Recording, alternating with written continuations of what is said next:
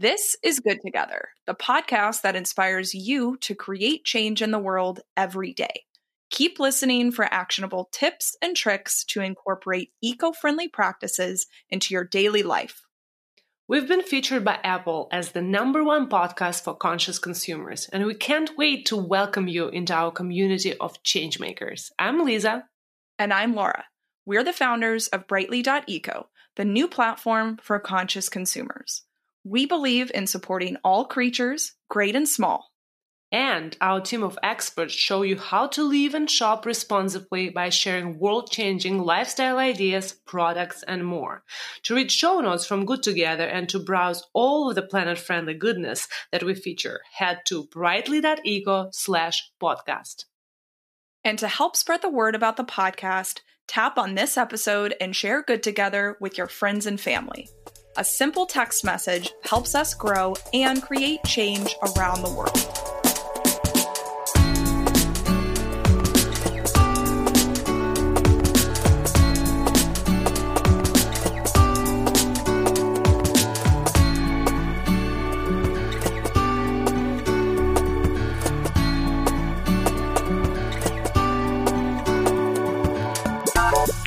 time and time again, you texted, emailed, and DM'd us for our take on a planet friendly way to purchase our tried and tested Brightly favorites. Because while the world of conscious consumerism is exploding, making mindful, planet friendly purchases can still be a challenge. That's where the Brightly shop comes in. To reduce some of the eco overwhelm, every product we sell has been handpicked and vetted by the Brightly team. You won't find anything in the shop that has less than five stars. We've gone through hundreds of eco products to discover new and emerging brands that solve sustainability problems for you every day. We even designed our own products like beeswax wraps to keep things fun and to help you live brightly. So, how do we help you shop sustainably? The shop launches on the first Monday of each month and is open for five days. So, the shorter, planet friendly shopping window allows us to only order what we need. After the shop closes, we pack and ship out products in bulk. This low impact supply chain reduces waste and keeps the planet happy. Brightly is also climate neutral certified. Because we are committed to climate action, we have set our entire carbon footprint from operations to shipping. We believe in the power of collective change, and we are so glad you're joining us on this journey. Go to shop.brightly.eco to see what's in store. Use code GOODTOGETHER at checkout to receive two free hand blown, ethically made wine glasses with any purchase. Simply add the wine glasses to your cart and apply the code at checkout. If you've ever noticed tiny plastic pellets in the sand when you're on the beach, at a lake, or really just in another natural environment, chances are you've encountered something called nurdles. While they may be small, they're a huge threat to the environment, and no one knows that better than today's guest. Jace Tunnell is the director of the Mission Aransas Reserve at the University of Texas Marine Science Institute, and he's also the founder of Nurdle Patrol. It's a citizen science project led by the Marine Science Institute. Jace talks to me about all sorts of things related to nurdles. I like to say we are nerding out about it. We talk about the impact that they have on the environment, how they might be showing up in food sources near you, and how you can get involved as a conscious consumer. Let's listen in. Hey, Jace, welcome to Good Together. I am so excited to nerd out about nurdles with you, but I'm sure you've heard that one before. oh, yeah. Well, I'm happy to be here. Thank you. Thanks so much for joining us. So, listeners, um, you know, as you just heard in the intro, we are here to talk about nurdles, which are small, harmful plastic pellets kind of floating around in the universe. And one thing I'm just really excited to get into is talking about how nurdles have become a thing. Um, and, you know, Jace, I wonder if you can tell us a little bit about what nurdles are and what their history are. Yeah, so uh, nurdles are the basis of everything plastic. So, you know, all the, the computers you have in your house, all the kitchenware, uh, plastic bags, uh, even think about the glasses you're wearing or the car parts uh, in your car. You know, all that stuff that is an actual product started out as this fir- as a little tiny nurdle that is about the size of a lentil. And they ship these all around the world uh, after they manufacture them. uh, to places that then melt them down, uh, put color to them, and make them into the product that you use on everyday basis. And they really started manufacturing these about 70 years ago is when they started mass producing them. And so ever since then, uh, you know, there's been a release of these plastics uh, into the environment where they manufacture them, uh, as they transport them, and then as they get them to the distribution sites where they're going to be sent out across the world. Every single one of these places um, and, and transportation methods, there's a way for these to get out into the environment. Yeah, and one of the interesting things I find about nurdles, I mean, there's a, a, million things, but I think most of us, when we think about plastics, we know that typically plastics are not great for the environment. They, especially single use plastics, but I think most of us believe that the plastics that we're talking about start as like I don't know, a sheet of plastic, or maybe um, the plastic that we're talking about is made in a mold. Like, I don't think most of us understand that in order for a plastic thing to be manufactured, it has to, the, the actual raw material has to be given to the company, the factory, et cetera, in this almost like you know sand like it's hard for people to to visualize but i like your um your thought of a lentil right? Like just imagine like a big sack of lentils that are actually little tiny plastic beads. I had no idea that um you know this is the way that a lot of plastic things start off of and so why why did they go that route from from a manufacturing perspective? Well you can think about all the tiny things that are made of plastic and so a lot of these uh, companies that are making plastic products, you know, they have to be able to mold this stuff, um, sometimes very small, um, you know, into these molds that that um, they need very tiny plastic pellets, um, and so.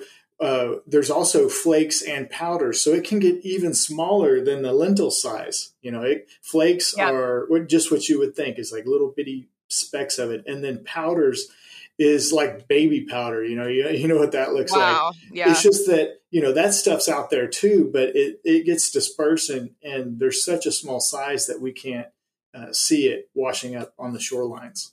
Yeah, and I would imagine too, if we think about it from a just general logistics perspective, they're probably easier to transport if they're in smaller packages. And, you know, I'm sure there's like lots of economies of scale and cost there. So, um, you know, these nurdles, of course, are made of, of plastics that we're familiar with, like polyethylene, polypropylene, polystyrene, et cetera. And so they're, they're not made of good things. Um, and so, basically, you know, as, as a manufacturer, you order them, they get transported to you in these, you know, sacks, um, and then you you make things out of them. So, I think one of the questions that I had when I was, you know, doing some research on this was how is it possible that something so small is causing so much damage and how exactly are nurdles threatening the environment and wildlife?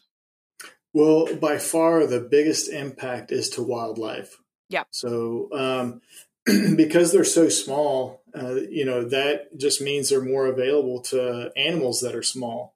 And, you know, a lot of animals out in the environment, that's a food source for other animals. So you kind of have this uh, food chain effect and bioaccumulation to where, uh, say, a little bitty shrimp uh, eats a little uh, powder or flake and then you have a bigger fish uh, that comes and eats that and a bigger fish that eats that and then it just turns out that you know humans are the ones that are catching that fish to eat it you know it, it just goes on and on so um, you know the fact that these are so small and uh, available it just means they're more available to things in the environment yeah, and I, you know, when you think about, you're right, the the food chain and, and the way animals are ingesting things, it, it's just it's pretty mind blowing. And I feel like, you know, as an animal, they're going to be confused, right? They think that that's a plastic pellets of some food, and so obviously if the animal itself ingests enough nurdles it's it's going to you know pass away but then you're right going down the food chain and figuring out well that fish was eaten by another fish which was eaten by a bird which was eaten by like going through that mental exercise you can very much see how even a large animal maybe like a bear um, who might not be super enticed by like a a big sack of nurdles themselves uh, might be ingesting those, uh, you know, unknowingly. And so, you know, the other thing that I think is is interesting to think about from an environmental perspective is just the creation of nurdles or the creation of plastics, right? Like those cr- require fossil fuels. Um, you know, those those uh, pr- processes by which plastics are are created are very harmful to the environment as well. So they're not great. they're really not, yeah. and we're we're it's a problem, right? Right, exactly. And so uh, you bring up a good point is that you know the animals eating these, you know, there's a couple ways that uh, they can be impacted, and one is you know them eating it. There's no nutritional value. They feel like they're full, uh, say a bird or a fish yep. or something like that, then they end up starving to death. But the other thing that uh, we haven't mentioned is that these act like a sponge when they're in the environment. So these nurdles can actually absorb harmful chemicals as they're floating around out in the water. And so, you know, some of those uh, acronyms you hear about like DDT, PCBs, uh, PAHs, things like that, that, you know, you don't want on your skin. Well, you definitely don't want animals to be eating these. Uh, and the thing that um, some of the research is looking at right now is, you know, those chemicals that are absorbed onto these nurdles uh, after an animal eats them. You know, do they uh, uh leave the lining of the stomach of the animal mm. and then get into the muscle tissue? And yep. that's especially important when you're thinking about, uh, say, commercial fisheries or even recreational fisheries. You know, has that um, animal or that fish eaten that nurdle, and then the chemicals going beyond the stomach lining into the muscle tissue that then we're eating. You know, that's one of the things that uh, hasn't been confirmed yet, but because these animals are exposed to so many other types of things, but there there there are studies right now looking at that. And so hopefully within the next two or three years we'd have the answers to that. And i was just about to ask you that right? Like yeah what's the impact on people who are potentially eating um, you know animals that have ingested that? So i'm really glad to hear that that research is being done because like you said of course unfortunately animals that are you know fish specifically right like that are wild caught oftentimes do have um, you know exposure to to chemicals and and nasty things that they probably didn't um, have exposure to, you know, a decade, a few decades ago. Um, that that's one potential issue with, um, you know, consuming fish that are wild caught, which is unfortunate, right? Because the alternative of farm raised is not great either. So as consumers, right, like as as good together listeners who are conscious consumers, we're all kind of weighing these pros and cons, these options when we go to, you know, potentially think about um, consuming fish. So I'm glad that that research is being done. So, um, another question I had for you is, you know, where uh, where are these nurdles found and how have they gotten there? Because mentally i'm like kind of thinking in my head okay definitely the oceans um, but i know we you know we we do see them show up in in lakes etc so tell me a little bit more about that yeah well um, so what started all this nurdle patrol off uh, and having citizen scientists go out and looking for nurdles was that we were seeing um, a, a, there was what we were calling a spill at the time. We thought it was a nurdle spill in Corpus Christi, Texas, in uh, September of 2018. And so we ended up calling the Coast Guard, who called the state agency. They came out, took samples, and they said, you know, we don't know how to clean this up, and we don't know who spilt it. So you know, there's really nothing we can do about it. And that's what when we said, you know, we got to get some citizen scientists out here. Uh, you know, four or five of us looking around to see how long these things are going to be around and how far they spread. And uh, so we created a Facebook page for us to interact and show pictures, and so we could follow that. Within a couple of weeks, we had over 300 people that were saying, "I want to know if they're coming on our beach." And you know, they were all around yeah. the Gulf of Mexico. And so that's really what uh, kind of kicked this off. And we didn't know much at the time, but now, three years later, we know that these are found way up in the bay systems uh, you know, not just at the beach, but these are way up in the watershed. These are up in the rivers. These are in the lakes that are, are drinking water. These are along railroad tracks. Uh, they're being found uh, anywhere they're being transported. These things are being found. And so this hasn't, you know, at first we thought it was just a coastal thing and maybe yeah. just in Texas, but, uh, you know, there's been over 18 countries now that have uh, put data into the Nurdle Patrol portal and it's all over the world and it's it's way inland in the uh, United States. Although what we have found is that in the bay systems, that have the higher concentrations of plastic manufacturing sites, that's where you will find the highest concentration of nurdles. And I mean really high concentrations. Yeah, that's not surprising. I mean, honestly, and uh, we'll we'll talk a little bit more about the Nurdle Patrol in, in, a bit, but that to me, what the the task you're you're kind of asking people to do, it's almost like the worst scavenger hunt ever, right? Like you don't want people to buy things, but they but they are, right? And so eh, this is one of those you know really amazing examples of citizens, concerned citizens, coming together to investigate and do some some great research. And a few more statistics that we found when we were doing research for this this uh, podcast episode. I mean it's estimated that over 250,000 tons of nurdles enter the ocean every year. So it's just the ocean. And there was a recent incident that you might have heard about. I actually think that this is probably where I originally first heard about nurdles was in May 2021 there was a container ship that sank in the Indian Ocean and according to the United Nations that incident of the container ship sinking caused 87 containers of nurdles which is roughly around um, 1600 tons to spill into the ocean and those nurdles have been washing up in the billions on Sri Lanka's coastline ever since and they've unfortunately this has been killing dolphins and other animals in the process. And so, I, I, of course, we're all very familiar with the harmful impacts of oil spills and other chemical spills into the ocean. But for me, um, just thinking about just billions of these tiny little plastic pellets floating around in the ocean to be consumed by wildlife was just so heartbreaking. And so, yeah, to me, it's just it's just such a wake up call that we need to all pay attention together, right? Right. You know that specific uh, incident there in May of 2021 uh, was off the coast of Sri Lanka, and uh, anybody who knows about that place know, knows that it's a tourist beach destination. Beautiful yep. beaches, uh, clear water, and uh, you know this ship had wrecked right off the reef uh, offshore there, and there was literally waist deep and nurdles. Oh my god! The yeah. it, the photos, and, and, I've talked to the folks over there because they said, you know, what can we do? And you know, my um, advice to them was, you know, start doing uh, surveys. You know, the ten minute surveys, so that you can see how the concentrations change over time and uh, the distribution, you know, along the beaches, how they change. Uh, but they they were uh, so thick in the nurdles like you said, there were dead animals coming up. They had fish where you could they would pick up the fish and look inside of it, and it was solid nurdles in the oh fish. Oh my gosh! Oh so my gosh! It was really sad.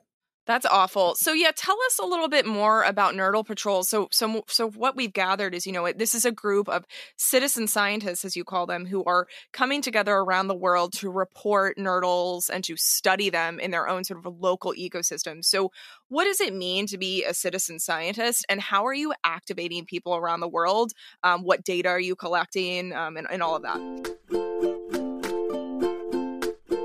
When you think about reducing your carbon footprint, your mind probably goes to reducing the amount of meat you eat or conserving energy in your home. While both of those can make an impact, another method that doesn't get nearly enough attention is greening your finances. A 2020 report found that 35 of the world's biggest banks have given $3.8 trillion to fossil fuel companies since 2016. If your bank doesn't have the same values as you do, there is no better time than now to make the switch to Aspiration. Aspiration is an online banking alternative that offers socially conscious and sustainable ways to spend and save so you can make money while making the world a better place. And unlike the big banks, Aspiration doesn't use your deposits to fund oil pipelines or exploration. We love that Aspiration is a B Corp and 1% for the Planet member. They also give you the option to plant a tree with every single purchase. With Aspiration Plus, you can earn $200 when you spend $1,000 in the first 60 days of the account opening. You also get 10% cashback when shopping with Aspiration's conscious coalition partners, such as Brightly. Ready to make the switch to Aspiration? Head to aspiration.com forward slash brightly. That's A S P I R A T I O N dot com forward slash brightly to learn more about socially conscious finance and sign up for a new cash management account. Aspiration Financial LLC member SIPC. Aspiration is not a bank and is not affiliated with Brightly. Okay. well, citizen scientists Um, that's just a volunteer that wants to be able to go out, uh, collect some information to be able to go towards a larger research project. And so, um, you know, right when we started out uh, with this Nurdle Patrol in 2018, uh, you know, there we knew immediately that we weren't going to be able to do this uh, just at the university level. So, you know, yep. we weren't going to be able to have only five of us going out there. So we needed to kind of crowdsource folks to be able to help go out and collect information. And so, uh, how we ended up doing that was creating this Nurdle Patrol and getting the methodology right so that everyone's collecting the exact same information so that it can be compared you know what's going on in texas to what's going on in california to what's going on in sri lanka you know anywhere in the world. Yeah and so um, uh, we ended up getting the the uh, methodology published in a scientific uh, peer reviewed publication uh, and then we created a short video so that people can go watch a four minute video and basically be an expert. Wow. so they can tell they can tell, oh, this is what I'm supposed to do. I go out for 10 minutes uh, to the tide line um, or the strand line. Yep. I collect for 10 minutes. Then how many I have left, I go into nurdlepatrol.org, put my information in there, and a, a colored dot shows up on a map. Okay. And so this mapping system is what is key to the whole Nurdle Patrol. And uh, why anyone in the world can use it. Because it's like a Google Earth type platform where you know they put their data in and then they can zoom in to their house to their local beach and they can start gathering information on if they have a problem or not. And then they can print that map up digitally or hard copy and then send it to their elected officials uh, or they can send it to their state agency and say look we have a problem here. We need to make change. And so we've tried to be able to create a free way for uh, citizen scientists to get involved and know that their data is going to try to change policy on the way these plastic pellets are handled. I think that's such an awesome idea to be able to activate anyone to to help you with this. I think when even when I heard the term citizen scientist, I was like, oh, does that just mean um, you know scientists who are citizens? Then I'm like, well, wait, that doesn't make any sense. It's not like you can be another type of scientist. I guess maybe maybe over in England you can be like a royal scientist or something. I don't know, but um, I love the fact that you know if I wanted to go out and do this with a group of friends, um, I live in the Seattle area, Puget Sound. There's so many different you know coastlines and you know uh, lakes and all sorts of things that I could do this with. And I, and you know, I also love the idea of getting you know schools involved. I'm not sure if you've if you've done that, but um, just getting people to really actually put their hands, you know, in the sand and and start to actually see what's going on in the ecosystem around them is fascinating because it's one thing to read an article and to get upset about the you know the, the, the things that are happening in Sri Lanka, etc. But it's another thing to actually, you know, go out and, and be a little bit of an activist in your own way. And another thing that we like to talk about at, on this podcast is the choice of conscious consumerism. And so I think, again, this is a learning that we talk about constantly on the podcast, but like single use plastic and plastic in general is just not great for the environment. There's really not any way around it. And so the more that uh, we as consumers can avoid plastic and start to kind of retrain our mind away from that, the better, right? Because then we're not going to have this global demand for plastics. But it's hard. I mean, we you don't have control over what things are shipped to you in. I mean, you do have control over who you buy them from, and hopefully, um, you know, places are are uh, choosing to have better shipping materials, etc. Um, but even in your own home life, right? Like thinking twice about using stuff like cling wrap or um, you know plastic bags all over the place. Like I just think in general, the more we can just start to break up with plastic, the better, right? oh yeah, one hundred percent. And um, yeah, I mean because the the consumption of plastic is directly tied to how many nurdles are, are out there. So. Yep. Um, you know, I, in one of the easy ways, like you said, the plastic bag, that's an easy one. You know, there's reusable bags we can do. But the other one that I always try to harp on is the plastic bottles. Okay. And so, yep. you know, in the US, uh, 99.9% of the water is drinkable out of the tap, uh, you know, and so there's no reason to have a plastic bottle uh, unless you're traveling uh, overseas in another country or something like that. Uh, but it, you know, trying to re- reduce the amount of plastic waste, the plastic bottles is probably the number one thing that we could do to, uh, in our own lives to be able to change that. Absolutely. Yeah, I am like attached at the hip to my my own personal reusable water bottle. Um and I think in general like just just having that lens on plastic consumption and thinking about okay i mean this is maybe a little bit more applicable to pre-covid days when we were going to events but i always notice when um, if i'm at an event i notice if the serveware um, you know at like the event uh, you know meal station is reusable you know is it just regular silverware or is it compostable? I notice those things. Um, i've been happy to report that i've definitely seen an uptick um, in more eco-friendly options. I've I'm also on the West Coast though, which I think kind of can over index on that stuff sometimes. But just truly thinking about the amount of plastic we are consuming in our daily lives and realizing that, you know, we we've done multiple episodes on plastic so please listeners go back and and have a listen at a few of those if you're if you're interested but it's this is just a problem that's been brewing for decades and decades. It's been, you know, subsidized by the government. There's all sorts of like unfortunately nasty things going on in the plastics injury, uh, excuse me, industry. Uh, but as we start to become more aware of this and more aware of the impacts of plastic on our environments, on our personal lives, I think we can make a huge difference. So number one, right? Stay away from those single use plastics. Um, I'm also curious, Jace, how do you, when, when people approach you and they say, we'd love to go out and do, you know, a study for Nurdle Patrol, do you also tell them, hey, like, why don't you pair this with like a beach cleanup, right? Like just taking out plastic in general, right? Oh yeah, definitely. So uh, we have groups all the time from all over the country that contact us and say, you know, we want to be able to help out. They say we do cleanups all the time anyway. We'd love to spend ten minutes of our time just going out and doing a Nurdle survey. You know, what should we do? And uh, we have um, Nurdle startup kits that we can send groups that are going to do something like that, and it has glass sampling jars in it. Uh, it has uh, tweezers, field notebooks, things like that, so that they'd be able to everything that they would need to be able to put on an event uh, is right there in that bag.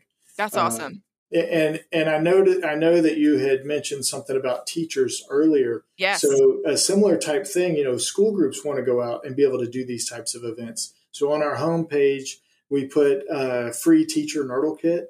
We okay. got a grant to be able to, um, you know, create these uh, curriculum about plastics reaching the ocean and so um, we ask teachers to go in, fill the thing out, and we'll mail it to them. And so this grant is we have four more years of it. So that's uh, awesome. Teacher, we sent out 700 of those so far, and we figure each teacher has anywhere from 50 to 60 students. So that that's a bit a huge uh, impact that we can have in trying to educate the next generation about how plastics reach the ocean, and then what some solutions are to try to solve the problem.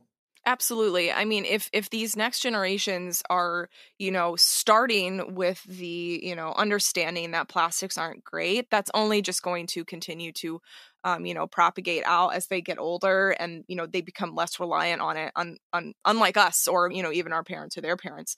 Um, and another thing I wanted to ask was, you know, and this is kind of a, um, you know, on the spot, but I'm curious to know, have you, um, do you have any stories off the top of your head of, you know, just an impactful, uh, you know, Nurdle Patrol study that somebody sent your way? Has anybody ever shared, um, you know, just like really interesting findings or anything surprising? Um, I I did just get an email yesterday of this Girl Scout, and this isn't necessarily research, but this uh, Girl Scout was real interested in um, doing something for a Nurdle Patrol. She actually okay. created a Nurdle patch for her uh, Scout troop. Wow! And and then this last weekend, uh, they all went out. The whole troop went out and did a survey. It's in California and so they did a survey out there, and uh, not only did they um, put their survey into nurdlepatrol.org, but the nurdles that they collected, they're sending off to Japan, where there's a group over there that's looking at the chemicals that have been absorbed into it. Wow. And so, you know, this is a, a group of, uh, you know, teenage girls that are making an impact, um, you know, by, by doing the Nurdle Patrol and also some research on chemicals being absorbed into plastics. I mean, how cool is that? That's really cool. And actually, that that uh, reminds me of another question that I had forgotten to answer ask you earlier, which was okay, so let's say we collect a bunch of nurdles. Um, how do we dispose of them? Like, what happens? How, what's the best way to dispose of these nurdles? I guess both on a personal level and then also on a you know broader level. Have you thought a lot about that? Yeah, and I get this question all the time. Yeah. So people are like, "What do we? We have them now. You know, what do we do with them?" Well, Yep. they're too small to be recycled, so Mm, do okay. not put them in your recycle bin.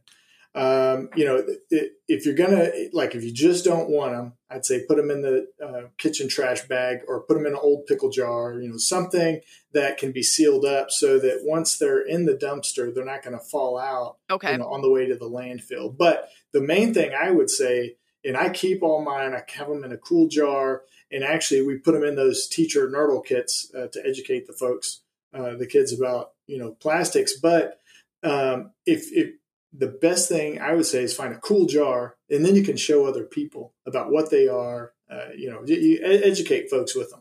Yeah, I almost wonder if we could do a challenge and have people like make an art project out of them or something. You know what I mean? Like figure out an interesting way to kind of reuse them because you're right. I mean, it sounds like there's not a system set up in place for us to dispose of these at all. And so, you know, we talk a lot about things consumers can do, but of course, we also talk a lot about, um, you know, actions that governments can and should take. And I feel like, you know, there's so much work that needs to be done at a policy uh, level around disposal of plastics, and it sounds like nurdles are no exception. Exactly, and you know, be, over the last three years, something that we learned was that the um, you know higher concentration uh, sites are where all the manufacturers are, and so it turns out that so far in the last three years that Texas has the highest concentrations, and I'm talking, um, you know, thirty thousand in a ten minute period. Wow. You know, the, this is like massive amounts of nurdles being found, and so you know, we were able to take that information and we worked with the Surfrider Foundation to be able to develop uh, language for changing policy in Texas. So we came up with the Texas Nurdle Bill, and so we had a local uh, leader here who was able to author the bill this last legislative session, and it was all about changing the stormwater permits for these any any company that handles plastic pellets and saying that there should be zero plastic pellet loss because currently there's a loophole in there Yep. uh, to where you know it it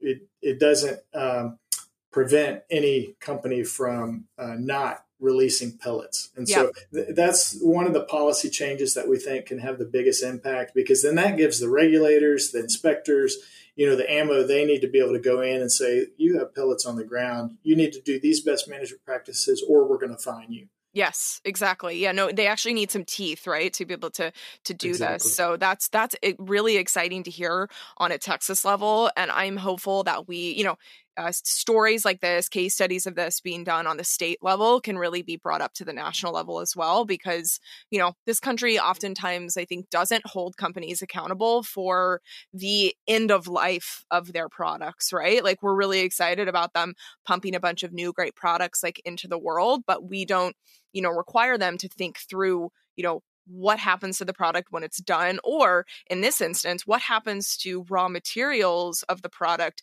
that are not used right? They're spilled and they're um, you know entering the environment. And so yes those companies absolutely need to be held accountable for the disposal or the containment um, and you know hopefully of the reduction of plastics um, into our environment but that is something that we as consumers are going to have to really push on them um, from a dollar perspective, right? Like try not to buy as much single use plastic. Um, realize that, of course, we're not saying all plastic is terrible. There's definitely a time and place for it in, in, in certain areas, but just thinking through, um, you know, various things that you yourself can buy and how you can make them um you know get them out of other materials. But jace i um you know one as we kind of close out the interview one question that we like to ask our guest um it's it's very similar everybody kind of gets the same question but i'm curious to know really what excites you the most about the movement that we're all seeing right now towards more eco-friendly living and you know sustainable lifestyles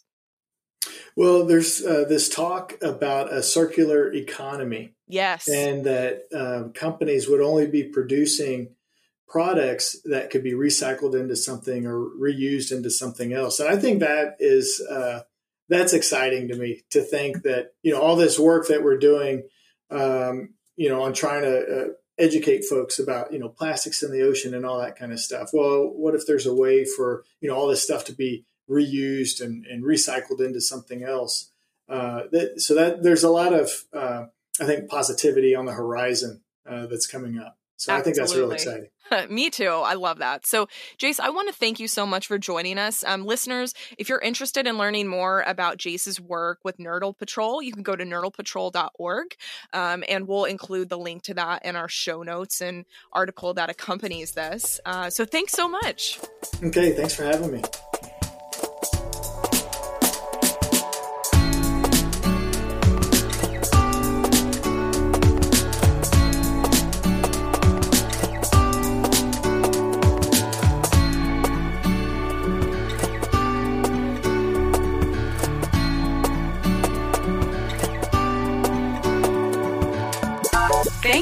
Joining us on another episode of Good Together.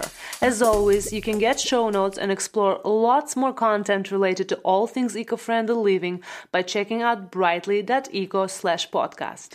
And don't forget to join in on the conversation that's happening on our Facebook group. Simply search Good Together Ethical Shopping and it'll come up. You can also leave us a question through voicemail. The link is on brightly.eco slash podcast. If you're into social media, give us a follow on Instagram, Facebook, and all of the channels. Our username is brightly.eco. Finally, we want to leave you with a reminder. Every day is a chance for you to create change, and you're already covered for today since you joined us here on the podcast. Stay kind and live brightly.